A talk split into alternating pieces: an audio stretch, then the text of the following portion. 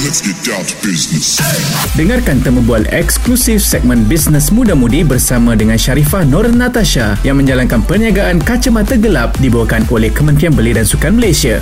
Nama saya Sharifah Nur Natasha. Saya memang berasal daripada Kuala Lumpur dan saya adalah anak yang terakhir daripada tiga orang adik-beradik.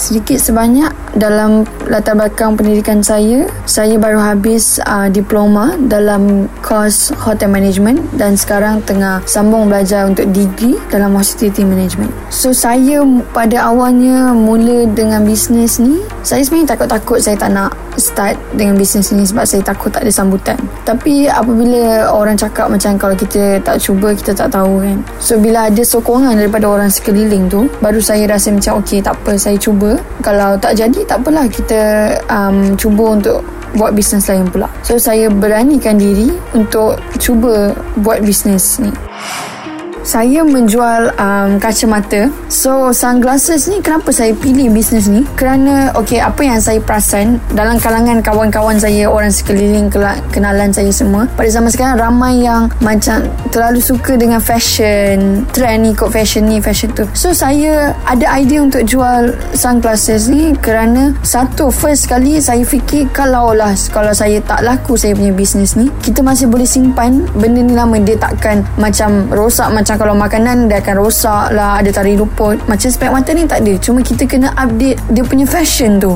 Ha, ikut ha, yang mana trend sekarang ni orang ni orang pakai. So benda ni boleh tahan lama. So saya decide untuk menjual sunglasses ni kerana benda-benda macam ni lah. Saya prepare untuk kalau lah saya tak laku benda ni. Kalau laku ok Alhamdulillah. Saya akan tambah lagi stok tambah lagi ikut trend-trend fashion zaman sekarang ada ramai orang cakap kalau nak startkan bisnes ni memang menggunakan modal yang besar. Tapi sebenarnya bagi saya lah bila saya buat research semua sebenarnya dalam bisnes ni kita kena pandai cari supplier dari mana kita nak ambil barang ter, uh, supplier yang tersendiri. So maknanya kita kena compare ok harga orang ni macam mana harga, harga orang tu macam mana. Tapi dalam kita compare tu kita kena compare juga kualiti dia dengan dia punya harga. Tapi kalau kita beli barang yang terlalu murah dan tidak berkualiti tak bagus juga kan? So bagi saya kita kena pilih yang middle tengah-tengah. So fair dengan dia seimbang dengan harga yang berpatutan kita mampu dan orang pun mampu beli dengan kita dan kualiti yang baik So personality saya dalam tiga patah perkataan adalah saya ni seorang yang pemalu tak ada keyakinan diri. So dengan adanya platform macam ni, so saya akan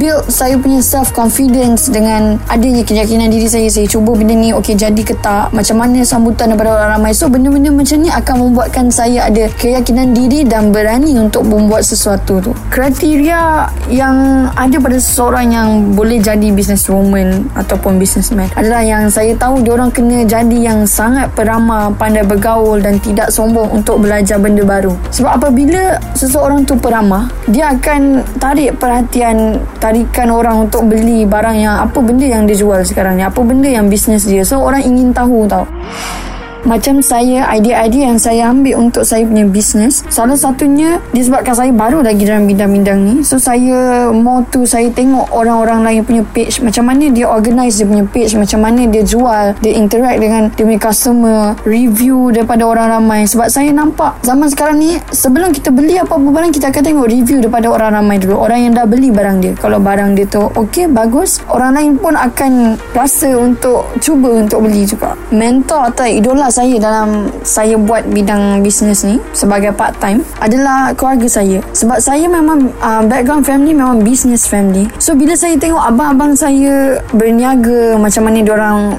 menjual sesuatu barang tu macam mana orang handle bisnes orang so saya tahu dalam bisnes ni ada kalanya kita ada turun ada naik dia. So bukan semuanya laku je bukan setiap masanya naik je. Mesti ada juga turun naik dia detik paling mencabar dan membanggakan saya dalam perjalanan buat bisnes uh, spek mata ni adalah kerana saya ada pekerjaan lain saya bekerja di hotel sekarang ni as a front desk. So at the same time bila ada sambutan daripada kawan-kawan sekeliling daripada orang yang kita tak kenal. So benda-benda macam ni buat saya kena belajar untuk bahagikan masa tu. Bila you nak uh, buat you punya order macam mana you nak follow up dengan customer tu nak yang mana satu tu nak yang macam mana bentuk dia semua. Dan ada benda yang buat saya bangga dan bagi saya lagi keyakinan diri apabila saya dapat customer yang bukan daripada kontak saya. Macam orang dari luar yang kita tak kenal. So bila dia orang kontak kita untuk beli barang so saya rasa macam wah sebenarnya benda ni berjaya lah. Sebab orang lain yang saya tak kenal pun ada juga yang beli. So benda-benda macam ni bagi saya rasa macam okay saya jangan stop sampai sini je. Saya teruskan je. Sebab dah halfway. Dulu saya ingat saya tak boleh berjaya sampai macam ni. Tapi sebenarnya ada juga orang yang perasan. Orang yang sokong dengan benda-benda macam ni lah beli bila saya tengah down dalam bisnes ni macam tak ada order ke apa ke memang ada. Kadang-kadang uh, okay macam bulan ni memang ramai sangat yang beli. Ada je order masuk ada je saya nak order untuk new stock new stock. Uh, spec pun selalunya habis. Tapi ada kalanya bulan yang sendu yang mana orang tak beli pun. Uh, kadang-kadang satu dua kadang-kadang lima je saya dalam sebulan tu. Tapi saya rasa macam okay tak apa sebab kita ada turun naik. Dia bukan semua orang akan konsisten beli. Sebab saya tahu saya bukan meniaga barang yang untuk makanan. Saya meniaga uh, ini bukan keperluan yang penting untuk orang setiap hari. So bila ada, saya rasa macam okey lah bersyukur sebab ada orang beli.